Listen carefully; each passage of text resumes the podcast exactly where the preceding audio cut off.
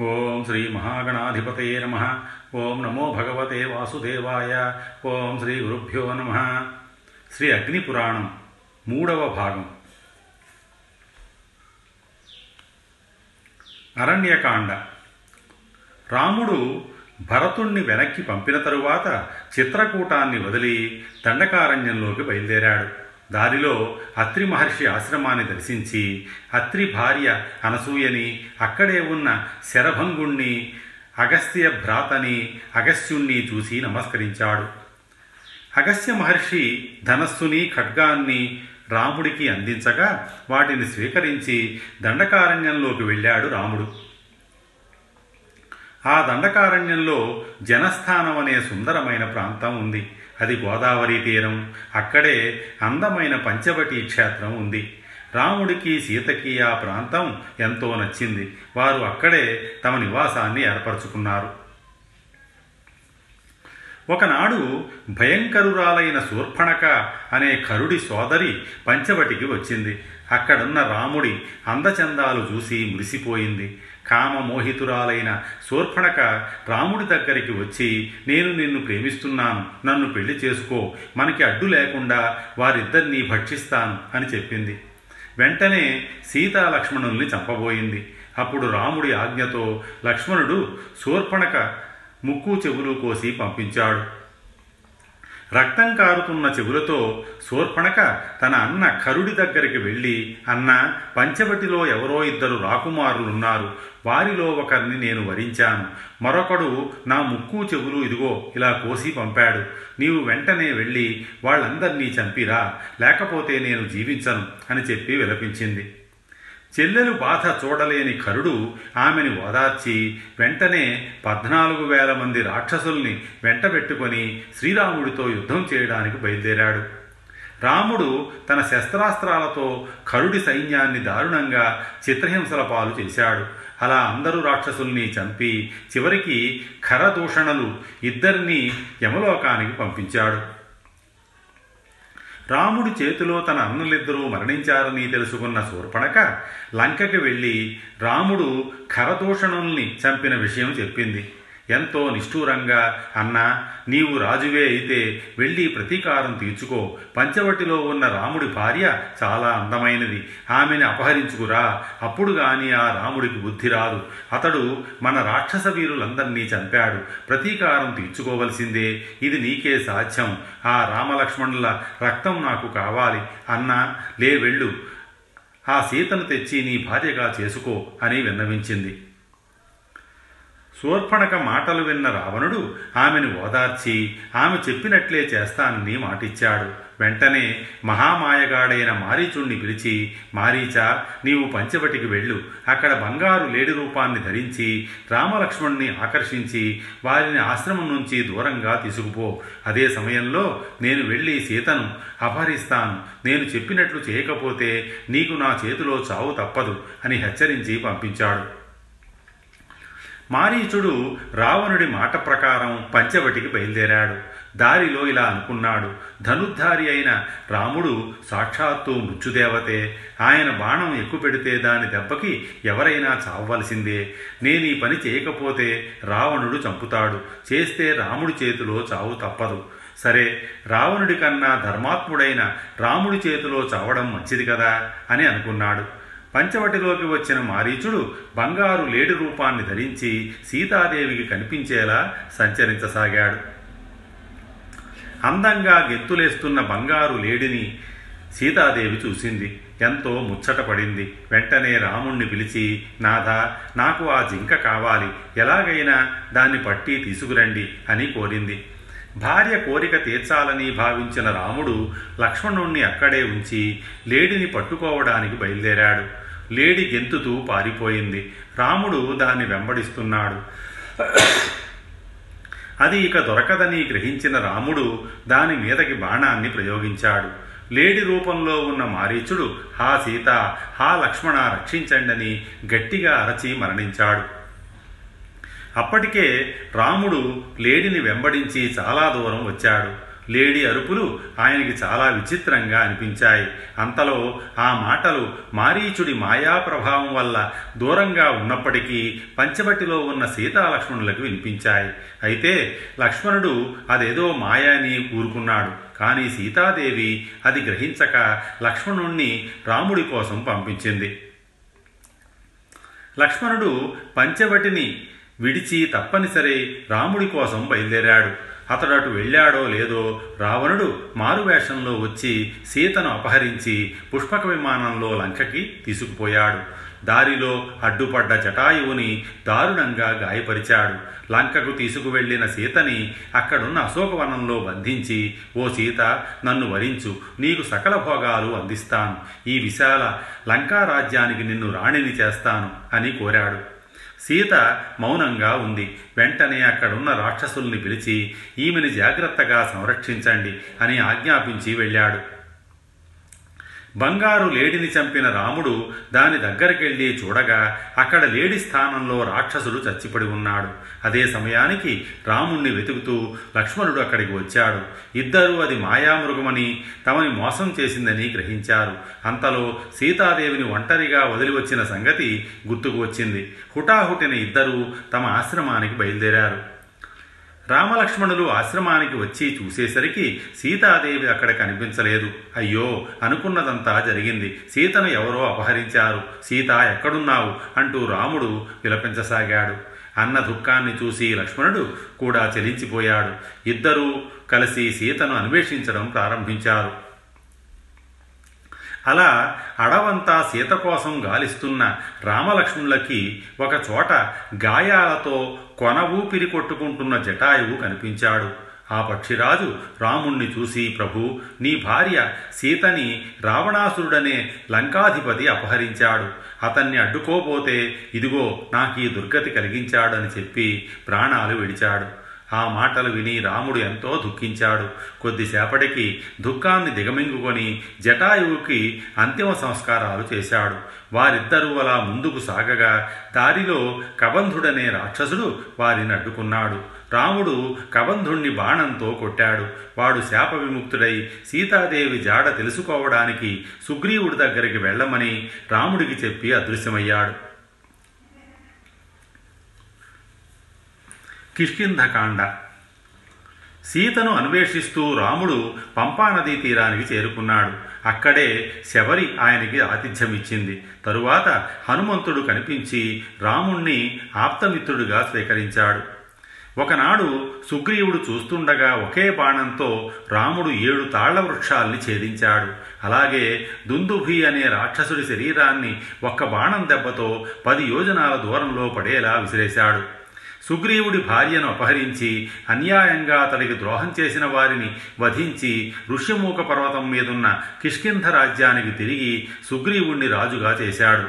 వాలి చెరపెట్టిన అతడి భార్య రుమని తిరిగి అతడి దగ్గరికి చేర్పించాడు. ఆ కృతజ్ఞతతో సుగ్రీవుడు రాముణ్ణి గాఢంగా కౌగిలించుకొని మిత్రమా నాకెంతో మేలు చేశావు. ఇందుకు బదులుగా నీ భార్య సీతను ఎలాగైనా అన్వేషించి నీకు అప్పజెబుతాను అని ప్రమాణం చేశాడు. సుగ్రీవుడి మాటలు విన్నాక రాముడికి ధైర్యం వచ్చింది. అంతలోనే వర్షాకాలం కూడా వచ్చింది. ఆ నాలుగు మాసాలు అన్వేషణ కొనసాగటం కష్టం. కనుక రాముడు మాల్యవంత పర్వతం మీద ఎలాగో సీతావిరహాన్ని తట్టుకుంటూ కాలం గడిపాడు. వర్షాకాలమంతా సుగ్రీవుడు తన భార్యతో పరివారంతో ఆనందంగా కాలం గడిపి సీతాన్వేషణ చేస్తానన్న విషయం మర్చిపోయాడు. అప్పుడు లక్ష్మణుడు అక్కడికి వచ్చి సుగ్రీవ మాట మీద నిలబడు. సీతను అన్వేషిస్తానన్న విషయం మర్చిపోయి ప్రవర్తిస్తున్నావు. ఇది నీకు భావ్యం కాదు అని హెచ్చరించాడు. లక్ష్మణుడి మాటలతో సుగ్రీవుడికి తన తప్పు తెలిసి వచ్చింది. వెంటనే రాముడి దగ్గరికి వెళ్ళి ఆయన పాదాలకి నమస్కరించి క్షమాపణ కోరాడు. తక్షణమే వానర వీరులందర్నీ పిలిచి తలో దిక్కుకి పంపి ఒక్క నెలలోపు సీతాదేవి ఎక్కడుందో తెలుసుకుని రావాలి. లేకపోతే మీకు మరణం తప్పదు అని హెచ్చరించి పంపించాడు. అందరూ సుగ్రీవాజ్ఞను అనుసరించి సీతాన్వేషణ కోసం బయలుదేరారు. హనుమంతుడు రాముడి ఉంగరాన్ని తీసుకొని కొంతమంది వానరులతో కలిసి దక్షిణ దిశలో ఉన్న సుప్రభ అనే గుహ దగ్గరికి వచ్చాడు. ఆ ప్రాంతమంతా అన్వేషించారు. వారికి ఎక్కడా సీత జాడ కనిపించలేదు. అంతలో ఒక మాసం గడువు పూర్తయింది. వారంతా తమలో తాము ఇన్నాళ్ళు గడిచాక కూడా సీత జాడ తెలుసుకోలేకపోయాం. ఇక మనకి సుగ్రీవుడి చేతిలో మరణదండన తప్పదు. సీతాదేవి కోసం ఎదిరించి రావణుడి చేతిలో ప్రాణం కోల్పోయిన ఆ జటాయువు ఎంత ధన్యుడో కదా అని అనుకున్నారు. రాముడి ప్రస్తావన జటాయువు పేరు విన్నా జటాయువు పేరు విన్నాడు అక్కడున్న సంపాతి. వెంటనే ఆ వానరుల దగ్గరికి వచ్చి వానరులారా మీరు ప్రస్తావించిన జటాయువు నా సోదరుడు. ఒకనాడు నాతో కలిసి సూర్యమండలం వైపు ఎగిరాడు. సూర్యుడు వేడికి అతడు కాలిపోతుంటే నేను నా రెక్కలు కప్పి అతన్ని రక్షించాను. దానితో అతడు వేడి నుంచి తప్పించుకోగా నా రెక్కలు కాలిపోయాయి. రాముడి కథని వినగానే నా రెక్కలు నాకు తిరిగి మొలిచాయి. వానరులారా దుష్ట రావణుడు నా సోదరుణ్ణి వధించాడు. వంద యోజనాల విస్తీర్ణంతో దక్షిణ దిక్కున పెద్ద సముద్రం ఉంది. దాని మధ్యలో రావణుడి లంకారాజ్యం నెలకొంది. ఆ లంకలో ఉన్న అశోకవనంలో సీతాదేవి బంధించబడి నాకు కనిపించింది. వెంటనే ఆ విషయాన్ని రామసుగ్రీవులకి చెప్పండి అని అన్నాడు. సుందరకాండ సంపాతి ద్వారా లంకలో సీతాదేవి ఉందన్న విషయాన్ని తెలుసుకున్న హనుమంతుడు రామకార్యాన్ని సాధించడం కోసం వంద యోజనాల విస్తీర్ణంలో ఉన్న సముద్రాన్ని దాటి లంకలోకి ప్రవేశించాడు. హనుమంతుడు సముద్ర లంఘనం చేసేటప్పుడు దారిలో పైకి లేచిన మైనాక పర్వతాన్ని చూశాడు. తరువాత తనని చంపాలని ప్రయత్నించిన సింహికని వధించి లంకలోకి వెళ్ళాడు. లంక రాజ్యంలోకి ప్రవేశించిన హనుమంతుడు రావణుడి అంతఃపురాన్ని కుంభకర్ణ విభీషణ ఇంద్రజిత్తు తదితరుల గృహాల్ని అన్నీ గాలించాడు. ఎక్కడా ఆయనకి సీత జాడ కనిపించలేదు. అప్పుడు ఎంతో చింతిస్తూ అక్కడున్న అశోకవనంలోకి ప్రవేశించాడు. ఆ వనంలో విశాలమైన సింసుపా వృక్షం ఉంది దాని మీదకెక్కి విశ్రాంతి తీసుకుంటున్నాడు. ఆ చెట్టు కిందే సీతాదేవి కూర్చుని ఉంది. అంతలో రావణుడు అక్కడికి వచ్చి సీతాదేవితో దేవి నన్ను వరించు అని ప్రాధేయపడ్డాడు. చెట్టు మీదున్న హనుమంతుడికి ఈ మాటలు వినిపించాయి. కొమ్మల చాటు నుంచి క్రిందకి చూశాడు. ఎదురుగా రావణుడు శోకవదనంతో ఉన్న సీతాదేవి కనిపించారు. కొద్దిసేపటికి రావణుడు అక్కడి నుంచి వెళ్ళిపోయాడు. హనుమంతుడు ఎంతో ఆనందంగా క్రిందకి దిగాడు. కాపలా ఉన్న రాక్షసుల కంట పడకుండా సీతాదేవి దగ్గరికి వెళ్ళి రాముడి క్షేమ సమాచారాన్ని చెప్పి ఆయన ఇచ్చిన ముద్రికని సీతాదేవికి చూపించాడు. సీతాదేవి రాముడి ఉంగరాన్ని తీసుకుని ఓ వానరా నిజంగా రాముడు జీవించి ఉన్నాడా? ఉంటే నన్నెందుకు ఇక్కడి నుంచి తీసుకుపోలేదు? అని ప్రశ్నించింది. అప్పుడు హనుమంతుడు ఆమెతో ఇలా అన్నాడు అమ్మా సీతమ్మ తల్లి నీకోసం రాముడు ఎన్నో ప్రదేశాలు గాలించాడమ్మా. ఆయనకి నీవెక్కడున్నది ఇప్పటిదాకా తెలియదు. ఇప్పుడు నే వెళ్ళి ఆయనకి నీ జాడ తెలిసిందని చెబుతాను. అతి త్వరలో సైన్యంతో లంకపై దండెత్తి నిన్ను తీసుకెడతాడు తల్లి. నీవు ధైర్యంగా ఉండు అని ఓదార్చాడు.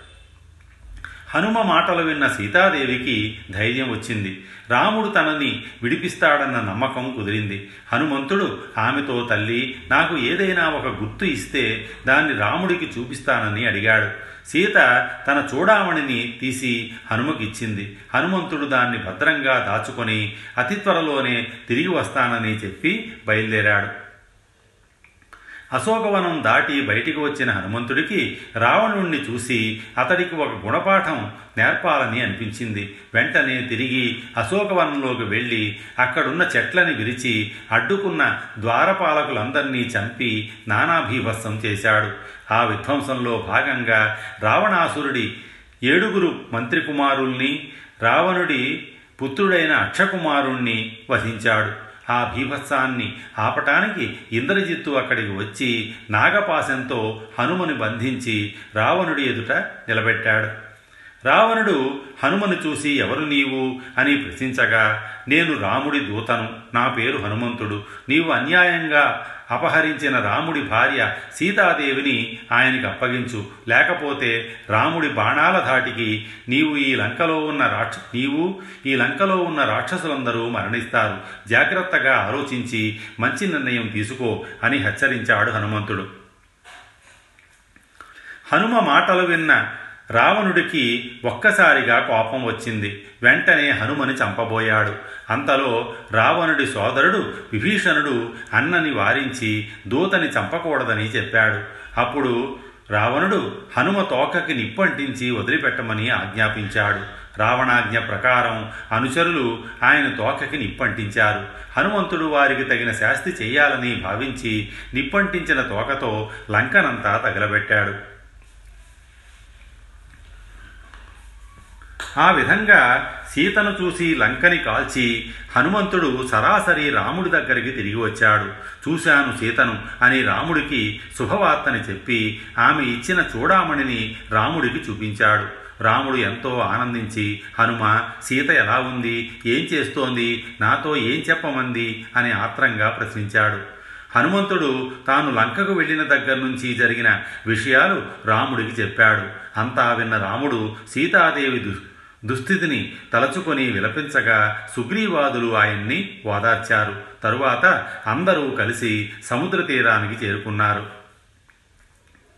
అక్కడ లంకలో విభీషణుడు రావణుడి దగ్గరకు వెళ్ళి సోదర పరుల భార్యని అపహరించడం ధర్మ విరుద్ధం నీ వంటి మహాపురుషుడు అలాంటి పని చేయటం ఏమాత్రం తగదు. ఇప్పటికైనా మించిపోయింది లేదు. సీతాదేవిని రాముడికి అప్పగించి శరణు వేడుకో. ఆయన దయామయుడు అని ఉపదేశించాడు. అయితే గర్వం తలకెక్కిన రావణుడికి ఆ మాటలు ఏమాత్రం రుచించలేదు. అది విని ఊరుకోకుండా సోదరుడైన విభీషణుణ్ణి ఘోరంగా అవమానించాడు. అన్న ద్వారా అవమానించబడ్డ విభీషణుడికి ఇక లంకారాజ్యంలో ఉండాలని అనిపించలేదు. వెంటనే అక్కడి నుంచి బయలుదేరి రాముడి దగ్గరకు వచ్చి శరణు వేడుకున్నాడు. రాముడు విభీషణుణ్ణి హక్కును చేర్చుకొని అతడి ధర్మబుద్ధిని ప్రశంసించి ఆ సముద్ర తీరంలోనే విభీషణుడిని లంకారాజ్యాధిపతిగా అభిషేకించాడు. లంక మీదకి దండెత్తడానికి దారిమ్మని రాముడు సముద్రుణ్ణి కోరాడు.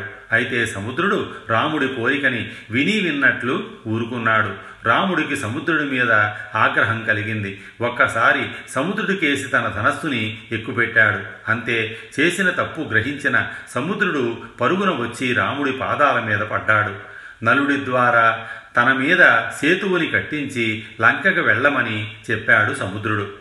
రాముడు నలుణ్ణి పిలిచి సేతువు నిర్మించమని ఆజ్ఞాపించగా నలుడు అపారమైన వానర సైన్యం వానర సైన్యం సాయంతో కొండలు చెట్లు రాళ్ళు అన్నిటినీ తెప్పించి సముద్రం మీద పెద్ద వారధి నిర్మించాడు. ఆ విధంగా నలుడు నిర్మించిన సేతువు ద్వారా రాముడు వానర సైన్యంతో కలిసి సముద్రాన్ని దాటి సువేల పర్వతం మీద నుంచుని లంకని చూశాడు.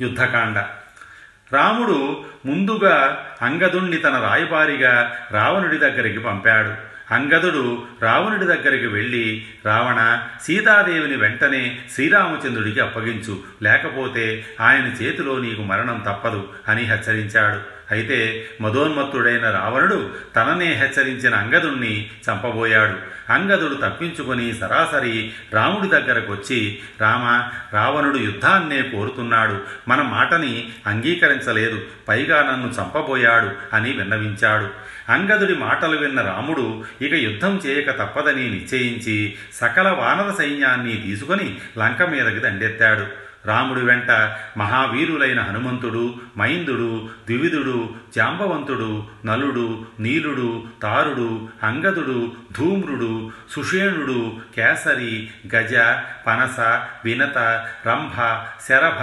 క్రధనుడు గవాక్షుడు దధిభక్తుడు గవయుడు గంధమాదనుడు వీరందరికీ నాయకుడుగా మహాబలవంతుడైన సుగ్రీవుడు బయలుదేరాడు.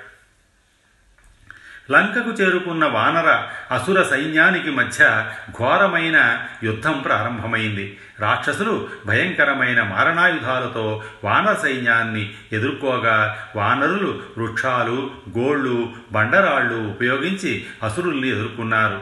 ఆ విధంగా వారిద్దరి మధ్య పోరు ఘోరంగా కొనసాగింది. చివరికి రథ గజ తురగ పదాతి సైన్యంతో వచ్చిన రాక్షస మూకనంతా రాముడు తన బాణాలతో చిన్నాభిన్నం చేసి వారందరినీ దారుణంగా వధించాడు. హనుమంతుడు రావణుడి సైన్యాధిపతి ధూమ్రాక్షుణ్ణి ఒక పెద్ద పర్వత శిఖరాన్ని ప్రయోగించి వధించాడు. నీరుడు ఆ యుద్ధంలో ఆకంపన ప్రహస్తులనే అసురుల్ని పరిమార్చాడు. అంతలో ఇంద్రజిత్తు యుద్ధరంగంలోకి వచ్చి తన నాగపాశాలతో రామలక్ష్మణుల్ని బంధించాడు. అప్పుడు గరుత్మంతుడు అక్కడికి రాగా ఆయన్ని చూడగానే భయపడిపోయిన నాగులు రామలక్ష్మణుల్ని వదిలి పారిపోయాయి. తిరిగి పైకి లేచిన రామలక్ష్మణులు తమ బాణాలతో ఎంతోమంది అసురుల్ని సంహరించారు. అలా ముఖ్యమైన రాక్షస వీరులంతా రాముడి చేతిలో మరణించారు. యుద్ధరంగంలోకి రావణుడు స్వయంగా ప్రవేశించాడు. రామరావణుల యుద్ధం ప్రారంభమైంది. ఒకరిపై ఒకరు దివ్యాస్త్రాల్ని ప్రయోగించుకున్నారు. రాముడు తన శర పరంపరతో రావణుడి శరీరాన్ని చిన్నాభిన్నం చేశాడు. రావణుడు ఇక యుద్ధం చేయలేక వెనక్కి వెళ్ళిపోయి సోదరుడైన కుంభకర్ణుణ్ణి నిద్రలేపాడు. దారుణమైన దీర్ఘనిద్ర నుంచి పైకి లేచిన కుంభకర్ణుడు లేచిన వెంటనే వెయ్యి కడవల మద్యాన్ని త్రాగి ఆ వెంటనే వంద మహిషాల్ని ఆహారంగా తిన్నాడు. తనని నిద్రలేపిన రావణుడితో అన్నా నీవు ధర్మపరుడైన రాముడి భార్యను అపహరించి ఎంతో పాపం చేశావు. అయినా నీవు నా అగ్రజుడివి కనుక నీ కోసం యుద్ధరంగానికి వెళ్ళి రాముణ్ణి సంహరిస్తాను అని చెప్పి యుద్ధరంగానికి వచ్చాడు. మహాభీకరంగా పెద్ద పర్వతంలా ఉన్న కుంభకర్ణుణ్ణి చూసి వానర సైన్యం భయంతో పరుగులు తీసింది. కుంభకర్ణుడు దొరికిన వారిని దొరికినట్లు మట్టుపెడుతున్నాడు అది చూసి సుగ్రీవుడు అతడి శరీరంపైకెక్కి చెవులు ముక్కు కొరికేశాడు. దాంతో చిర్రెత్తిన కుంభకర్ణుడు అందిన వానరులందరినీ తినడం మొదలుపెట్టాడు. చివరికి రాముడు తన దివ్యాస్త్రాల్ని ప్రయోగించి కుంభకర్ణుడి చేతుల్ని పాదాల్ని ఖండించి తరువాత అతడి తలని నరికేశాడు. కుంభకర్ణుడు మరణించగానే మహావీరులైన కుంభ నికుంభ మకరాక్ష మహోదర మహాపార్శ్వ మత్త ఉన్మత్త వ్రఘన భాసకర్ణ విరూపాక్ష వేద దేవాంతక నరాంతక త్రిశిరస్క అతికాయులు వానర సైన్యం మీదకి దండెత్తారు. వారందరినీ రామ లక్ష్మణ సుగ్రీవ అంగదాది వీరులు అనాయాసంగా సంహరించారు. ఇంద్రజిత్తు తిరిగి యుద్ధరంగంలోకి వచ్చాడు. ఈసారి మహాశక్తివంతమైన నాగాస్త్రాన్ని రా రామలక్ష్మణుల మీదకి ప్రయోగించాడు. విషంతో నిండిన ఆ అస్త్రాల ధాటికి తట్టుకోలేక రామలక్ష్మణులు ఇద్దరూ మూర్చపోయారు వెంటనే హనుమంతుడు ఓషధులున్న పర్వతాన్ని పెకలించుకొచ్చి దానిపై మొలచిన విశేల్య అనే ఔషధితో రామలక్ష్మణుని తిరిగి కోలుకునేలా చేశాడు. రామలక్ష్మణులిద్దరూ తిరిగి కోలుకున్నారన్న విషయం ఇంద్రజిత్తుకి తెలిసింది. అతడు ఎలాగైనా వారిద్దరినీ సంహరించాలనే సంకల్పంతో భయంకరమైన నికుంభిల హోమాన్ని ప్రారంభించాడు. అది గనక పూర్తయితే దానిలోంచి మహాశక్తి ఆవిర్భవిస్తుంది. దాన్ని ఎదిరించడం ఎవరి తరం కాదు. ఈ విషయం రాముడికి తెలిసింది. వెంటనే లక్ష్మణుడిని పంపించాడు. లక్ష్మణుడు ఇంద్రజిత్తు యాగం చేస్తున్న ప్రదేశానికి వచ్చి తన అస్త్రాలతో అతన్ని సంహరించాడు. ఇంద్రజిత్తు మరణ వార్త రాముడికి రావణుడికి తెలిసింది.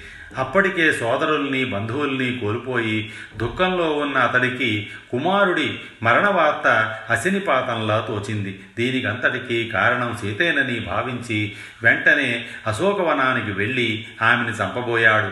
అదృష్టవశాత్తు ఆ సమయానికి అక్కడే ఉన్న అతడి భార్య అవింధ్య అనే పడతి రావణుణ్ణి స్త్రీహత్య మహాపాపమని చెప్పి వారించింది. అక్కడి నుంచి రావణుడు రథాన్నెక్కి సరాసరి యుద్ధరంగానికి వచ్చాడు.